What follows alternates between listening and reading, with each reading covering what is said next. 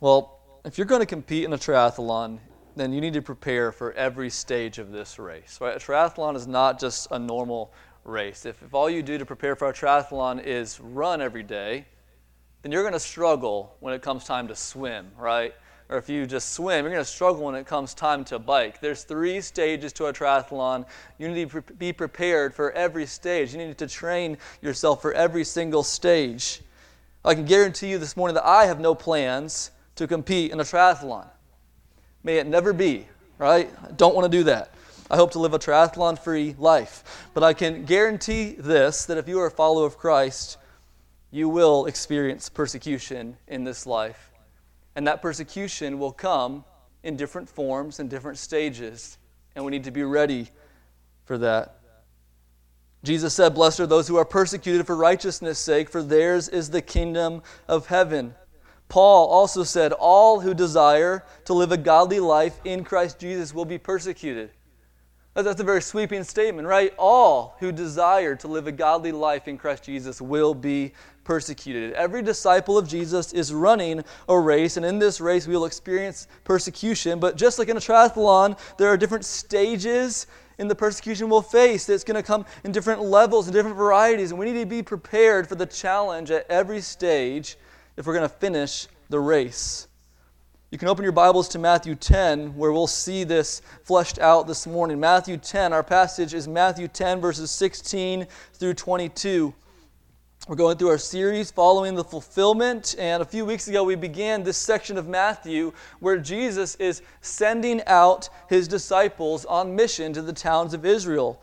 And several weeks ago, we saw Jesus giving his disciples instructions for this mission as they were going to uh, preach the good news of the kingdom and they were going to represent him and extend his ministry in Israel at this time. And we, and we learned a lot a few weeks ago about, about how that helps us think about missions today.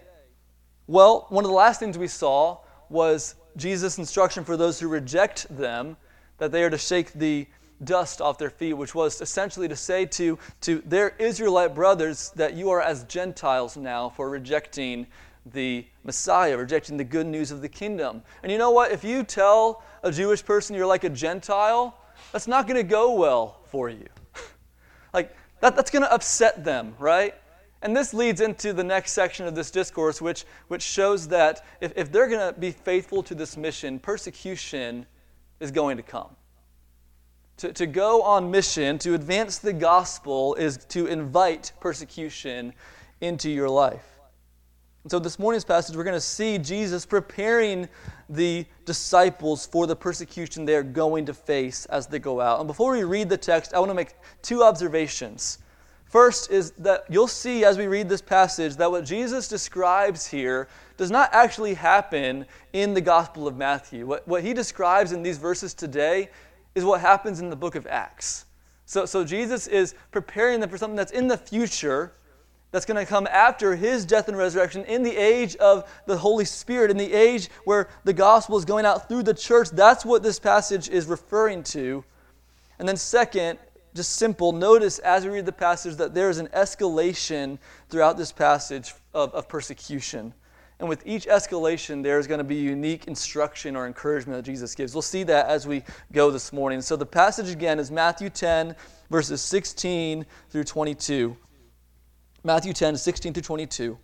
Behold, I am sending you out as sheep in the midst of wolves. So be wise as serpents and innocent as doves. Beware of men for they will deliver you over to courts and flog you in their synagogues, and you will be dragged before governors and kings for my sake, to bear witness before them and the Gentiles. When they deliver you over, do not be anxious how you are to speak or what you are to say, for what you are to say will be given to you in that hour. For it is not you who speak, but the Spirit of your Father speaking through you. Brother will deliver brother over to death, and the father his child and children will rise against parents and have them put to death, and you will be hated by all for my name's sake. But the one who endures to the end will be saved. What this passage teaches us is it gives us three stages of persecution that we will face in advancing the gospel. three stages of persecution that we will face as we obey Jesus' commission to go to the lost with the gospel. And every one of these stages we're going to see comes with an instruction or an encouragement. So the first stage we see is hostility. This is the first stage of persecution, hostility. Verse 16 Behold, I'm sending you out as sheep in the midst of wolves. So, one thing we saw last week, the last time we were in Matthew, is that Jesus is a good shepherd who came to seek and to save lost sheep, right? We were harassed, we were helpless, and Jesus has come to rescue us. He came and He rescued us. And, and now, as a good shepherd, He protects us, He provides for us, He leads us, He loves us. Jesus is our good shepherd, which makes this verse all the more surprising. The good shepherd is sending his sheep into the midst of wolves. What do wolves do, church, to sheep? They eat sheep, right? Wolves consume sheep. Wolves, wolves make a feast before themselves of sheep for dinner, right? Wolves destroy sheep. Why would a good shepherd send his sheep into the midst of wolves? And the answer is because that's where the lost sheep are. We are sheep who were lost, seeking sheep who still are lost, and that means we need to go where the wolves are. We need to go into the world. We need to go into hostility. And this is the reality. As we take the gospel into the world, we will be met with hostility. There will be wolves who want to consume us. This is the first stage of persecution, and it's one that I would say, and maybe in a small way, but in a real way, we already do face in our country, our culture. People are hostile to followers of Christ. People malign us, people insult us, people call us hateful and backward. This is already happening, right? There's hostility to disciples of Jesus. There's hostility to followers of Christ. There's hostility to those who are on the way of righteousness. And Jesus does not seek to shelter us from these things. No, Jesus sends us into the hostility. You know, if you don't want to face hostility, if you don't want to face persecution, just don't go. Uh, just don't go to people. You don't, don't, don't go looking for lost sheep because, because that's where the wolves are. But no, we were lost sheep and we understand that, that Jesus is inviting us into this mission where there are more lost sheep and we get to see his work. Jesus, in his goodness, does not protect us from danger. In his goodness, he sends us into danger so that we can know the joy and blessing of his saving work in the world. That's, that's so important to understand. He's not, he's not just protecting us from things that might happen to us in this world. Jesus' mission as our good shepherd is not to make our lives easy or comfortable or safe. His mission is to invite us into the joy of what He is doing. That's the kind of good shepherd He is. And so, as a good shepherd, He sends us into the midst of wolves where we will face hostility. Now, what instruction does Jesus give to us as we enter into this hostile environment? As we go into the world, knowing there are wolves in the world, what instruction does Jesus give? He says they'll be wise as serpents and innocent as doves. Jesus loves to pile up metaphors, right? You are sheep in the midst of wolves, be wise as serpents and innocent as doves. It's like four animals in that sentence, right? What is Jesus saying here? Well, let's think about the serpent first. Be wise as serpents. You know, I was thinking about this from Genesis 3 all the way to the animated movie The Jungle Book, if you've seen that. Serpents are cunning. Serpents are shrewd. Serpents are depicted throughout history as these de- deceitful, shrewd, strategic creatures, right?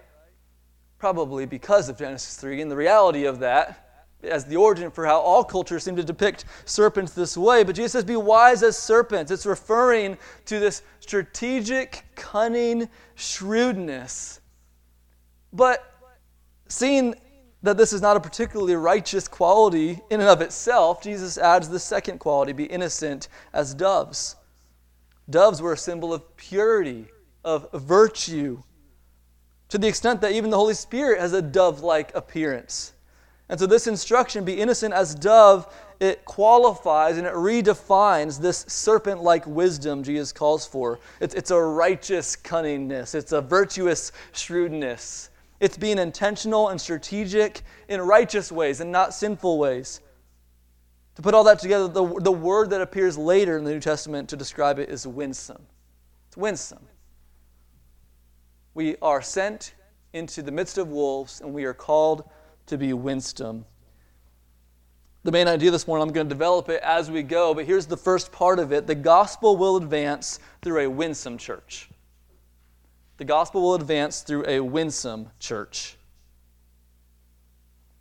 And the application for us is that we are to engage a hostile world with winsomeness. This is the way the Apostle Paul advanced the gospel. He didn't want to give unnecessary offense to a hostile world. Right? And so he said, I'm going to become all things to all people, that by all means I might win some. So even though circumcision wasn't required under the new covenant, poor Timothy, right? But he circumcised Timothy for the advancement of the gospel, to not give offense to the Jews. And then when he went to Athens, he had a completely different approach. He approached them by referring to the unknown God and, and come to them in a totally different way. Paul was strategic and faithful and varied and winsome as he advanced the gospel in a hostile world. He, he, he understood people, he understood his context, he understood what would invite hostility and, and what, would, what would open doors for more conversation. Think about in our day two different approaches to evangelism. One person stands on a busy street corner with a megaphone calling out to those who pass by, Judgment is coming. Repent and believe the gospel. That's the gospel, that's true. God can use that. But the other person invites their neighbor over for dinner and they get to know them and they invite them to church and they ask how they can be praying for them and they follow up and they're intentional to share about their faith and to ask what the other person thinks about those things and, and they may say do you want to study about the bible with me and, and, and god can use either of these people and he does but let me just ask you which of them better fits the description of wise as serpents and innocent as doves the second one does, right? It's winsome. It's, it's understanding that there's hostility in the world, and, we need to winsomely, strategically, purposefully, righteously, faithfully, lovingly bring the gospel to lost sheep in a hostile world. Church, we're, we are sheep who are lost, seeking out sheep who are lost still in the midst of wolves. And so we can't sit back and do nothing. Again, that, that would keep us from the hostility, but we know we can't do that if we're followers. We cannot sit back and do nothing. We also don't want to be foolish and just invite this hostility on ourselves. No, we want to be winsome. We want to be righteous and strategic in how we advance the gospel. Let's seek to advance the gospel with winsomeness in a hostile world the hostility that we'll experience, that's the first stage of persecution, but at some point it will give way to the second stage of persecution. We see this in verse 17 Beware of men, for they will deliver you over to courts and flog you in their synagogues. You will be dragged before governors and kings for my sake to bear witness before them and the Gentiles. So the first stage is hostility, the second stage is suffering. Second stage is suffering. Not that hostility is not a form of suffering, but here we're talking about more of a sanctioned suffering, more, more, more, of, more of a physical suffering, more of a they are doing something to me sort of suffering. The first thing I want us to notice about this verse here is that this verse does describe exactly what we see in the book of Acts. Right? This, this, this is Acts. This is the, the disciples being brought into synagogues and flogged and then, and then being handed over to governors and kings to, to bear witness in their trial. This, this is what we see in the book of Acts Jesus preparing his disciples for what is coming. Imagine how shocking this must have been to these Jewish disciples who were following this Jewish rabbi who taught from the Jewish scriptures that he was the Jewish Messiah. Jesus says, The Jews are going to flog you. He says, They're going to arrest you, they're going to deliver you over. He's preparing them for the fact that, that the Jewish people as a whole would reject him. That they would suffer not only at the hands of Gentiles, but first at the hands of their own people. And yet, this also speaks to us today. The persecution that's depicted here escalates from a general hostility to a more sanctioned form of suffering. It's in courtrooms, it's before authorities. These are, these are legal verdicts being handed down against the disciples. In our own day and age, we might not find ourselves being flogged in Jewish synagogues, but listen, we might find ourselves being fined. We might find ourselves being fired. We might find ourselves being sued. At some point, we might find ourselves even being put in jail. In Australia, they recently passed a law that pastors are not allowed to counsel anybody about orientation. It is a criminal offense to counsel someone about those things. That, that, that's a Western culture, that's a, that's a Christian background culture.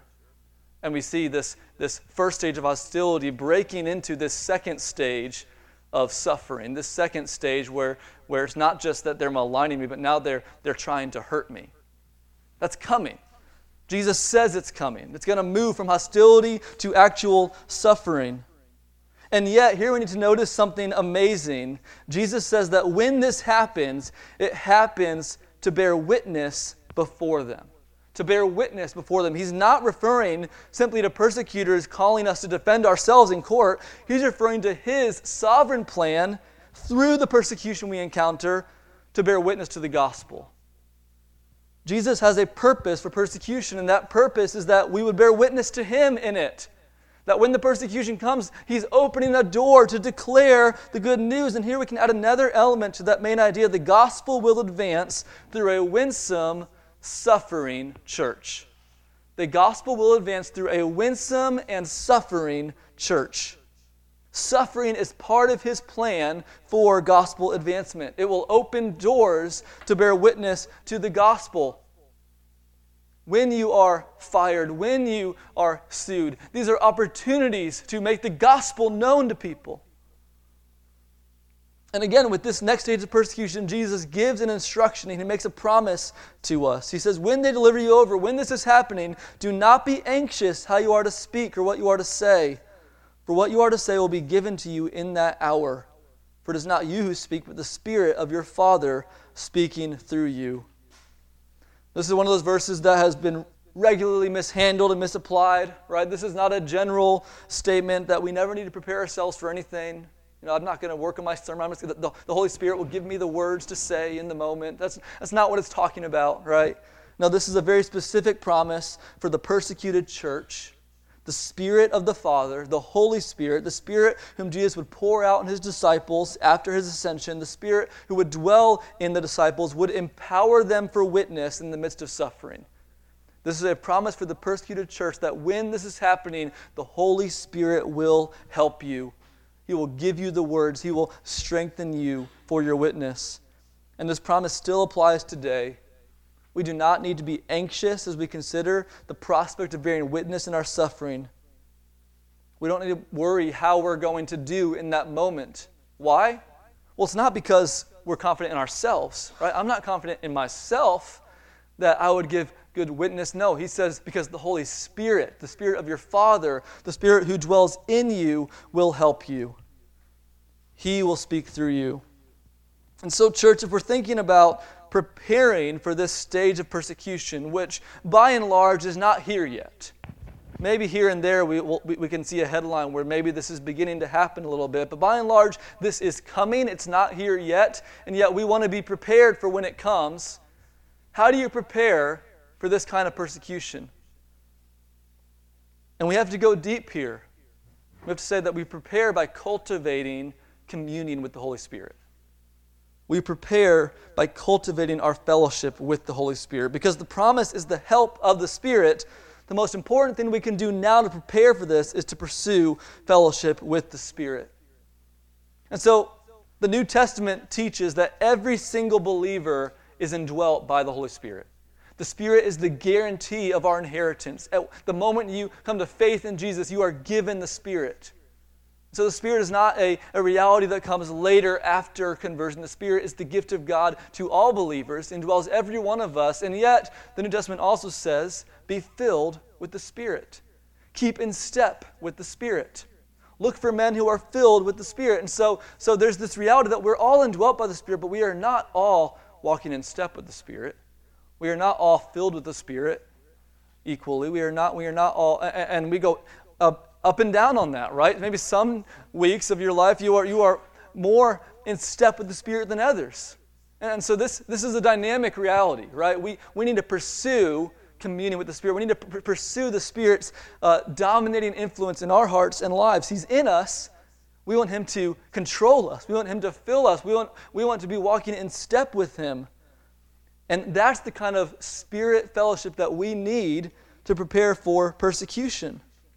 So, how do we do that, church? How do you pursue communion with the Holy Spirit? First, you ask your Father, who loves to give good gifts to his children, for the gift of the Spirit's filling in your heart. That's what Jesus said, right? He said, he said that our Father loves to give good things, and, and, and so He will, when, when we ask for the Spirit, He said that we'll ask for the Spirit, He will give you the Spirit. So ask your Father, pray, God, fill me with your Holy Spirit. God, control me. God, let me have communion with your Holy Spirit. Then, after you pray, what do you do? You immerse yourselves in the scriptures that the Spirit has inspired. The Spirit is the one that wrote the scriptures through men. And so we immerse ourselves in the scriptures. This is the sword of the Spirit. The Word of God is the sword of the Spirit. So we immerse ourselves in His Word that He's inspired. We gather often with the community of believers who are likewise indwelt by the Spirit. We come here together and, and, and the Spirit fills us in a unique way in worship and fellowship. We, we, we experience the Spirit together. We gather regularly and we listen to the Spirit as He guides us day in and day out to love God and love our neighbors. We don't grieve Him by refusing to acknowledge His guidance, but we listen to Him and we obey Him in righteousness and love. These are all ways that we cultivate communion with the Spirit, and we need that communion for when this persecution comes the more we learn to rely on and walk in step with the Spirit, the better prepared we will be to receive His help when persecution comes. So, church, first, let's advance the gospel with winsomeness. Second, let's advance the gospel through suffering by the help of the Spirit. These two stages of hostility and then suffering lead to a third and final stage death. Look at verses 21 and 22. Brother will deliver brother over to death, and the father his child, and children will rise against parents and have them put to death, and you will be hated by all for my name's sake. Hostility, suffering, and then death. Jesus says that his disciples will be put to death by those closest to them your brother, your sister, your parent, your child. These are the most intimate human relationships that we have. These are the ones who are doing this. Even the safest human relationships will not be safe. He also says that we'll be put to death in all places. There aren't some people groups or some cultures who will love Jesus' disciples and some will hate them. He says, You'll be hated by all for my name's sake. This is going to happen everywhere. Wherever the church goes, hatred is going to follow. The reason all will hate Jesus' followers and even the closest relations we have will turn against us is because all people hate God. All people love their sin. All, it will ultimately do anything to suppress the truth of the gospel, even put disciples to death. Being put to death for Christ is the final stage of persecution. And while this seems far off in our society today, we should bear in mind three things. First, we should bear in mind that Christians have been put to death throughout church history. This is our heritage. Throughout church history, in all places, believers have been put to death for standing for their faith. Second thing we should bear in mind is that Christians are being put to death today all over the world. This is not just something that has happened, this is happening. It is happening today every single year. We gather here on Resurrection Sunday and celebrate resurrection, and, and sure enough, you go home and you read a headline of a church who gathered for Easter and was bombed. That happens every single year. Christians are being put to death today for the gospel. It has happened, it is happening, and we can know that someday Christians will be put to death here too. Someday. Maybe in 200 years, maybe in 10 years. Someday, Christians will be put to death here too. This is the final stage of persecution hostility to suffering to death. You will be hated by all for my name's sake.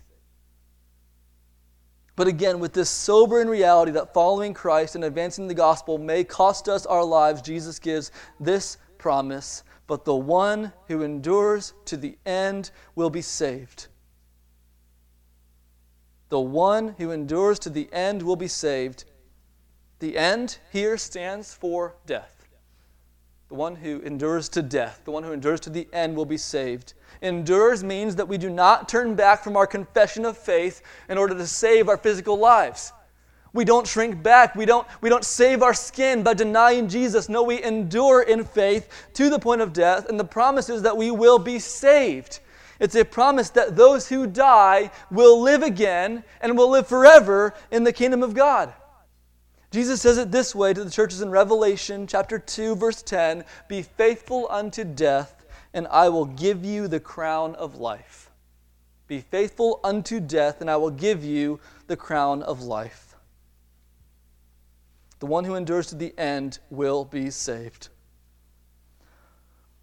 Church, we can add one final element now to the main idea this morning. The gospel will advance through a winsome, suffering, dying church. The gospel will advance through a winsome, suffering, dying church. The early church father Tertullian famously said, The blood of the martyrs is the seed of the church. And we see in this text that this is not just some coincidence, this is the plan of God. Jesus sends us out into the midst of wolves, where we will meet hostility, suffering, and finally death. And yet, in that moment of death, we can give our most powerful witness to the hope we have in Christ. Why do those believers even gather on Easter Sunday when they know they could die? Because they believe the gospel. You see, the gospel of Jesus Christ is a message that has everything to do with death. According to the Bible, death entered into the world because of our sin. Death represents the loss of every good gift of God because of our sin against Him. Death is loss. Death is the loss of all that God has given in creation. And yet, in God's loving grace, He sent His Son into the world to die for our sin, and in dying for our sin, to defeat death. He died as our sin bearer on the cross, and because He had no sin to die for, He rose again in victory over death. And now there's this incredible reversal that happens from Genesis 3 to Philippians 1. Before death was lost, now Paul says death is gain. Death is gain for the Christian. Before, death represented the loss of everything good, but in Christ, death represents the gain of everything good. In Christ, death is the final door to eternal life in the kingdom and presence of God. Through death, we gain everything in Jesus Christ. This is the gospel. Jesus died for our sins. He undid the sin of death. He, he undid the penalty we deserve. And now, what was once the ultimate loss is the ultimate gain.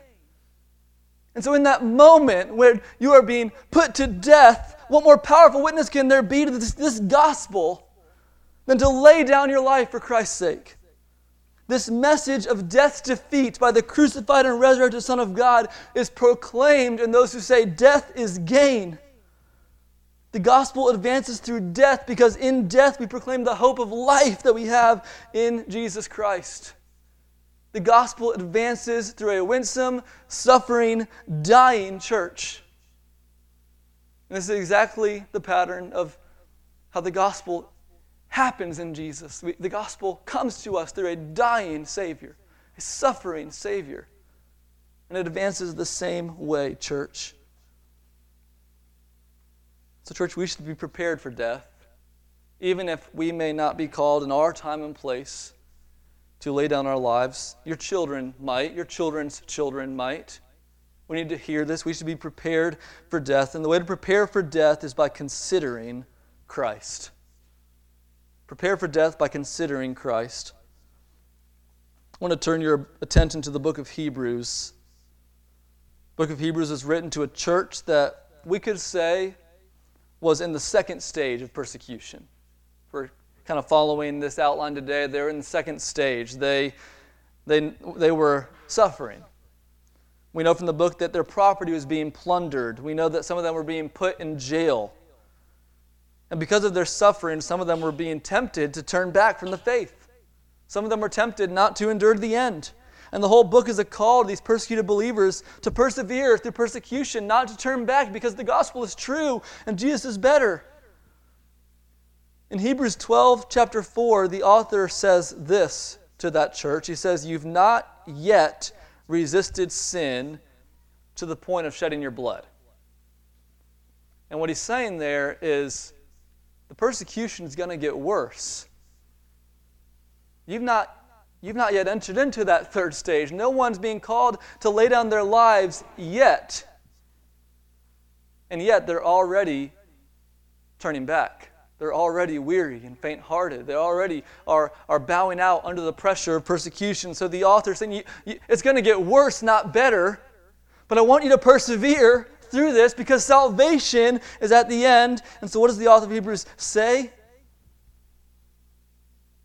He says, We must look to Jesus, the founder and perfecter of our faith, who for the joy set before him endured the cross despising the shame, and is seated at the right hand of God the Father. Consider him who endured such hostility from sinful men, so that you will not grow weary and lose heart. Consider him so that you will not grow weary and lose heart.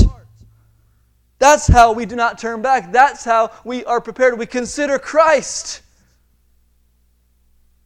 Church, what will keep you from turning back when things get harder? What will keep you from turning back when persecution comes? What will keep you from growing weary and faint hearted and saying, I'm not going to do this anymore? It's not worth it. Consider Christ who endured such hostility from sinful men. Consider the hostility that he endured to save you. Consider that Jesus came and he suffered, he was flogged, he was mocked, he was mistreated. He was crucified, and he took on the wrath of God for you. Consider the suffering and death of Christ, and then consider the joy of heaven that Jesus purchased for us. He did it for the joy set before him, and, and, and in that joy was the joy of, of seeing you come to experience the Father with him, the joy of bringing you into his kingdom, the joy of heaven is before you, the joy of eternal life is before you just as it was before Christ. And it was that joy, that, that end, the one who endures to the end will be saved, that led Jesus to continue. Consider Christ so that you will not grow weary and lose heart. Church, the gospel will advance through a winsome, suffering, and dying church. For Christ's sake. He says that two times as fast. For my sake. This is for my sake. For Christ's sake. For the joy that is set before us in Him. I want to call you today to obey His commission. This is what happens when we advance the gospel. This is what happens when we go out into the midst of wolves. If you want to avoid it, stay back. But I call this morning, don't do that. Obey His commission Endure the hostility for the joy that is set before you in Christ. Let's obey his call as he sends us, church, into the midst of wolves. Let's rely on his Holy Spirit. Let's consider the joy that he has set before us.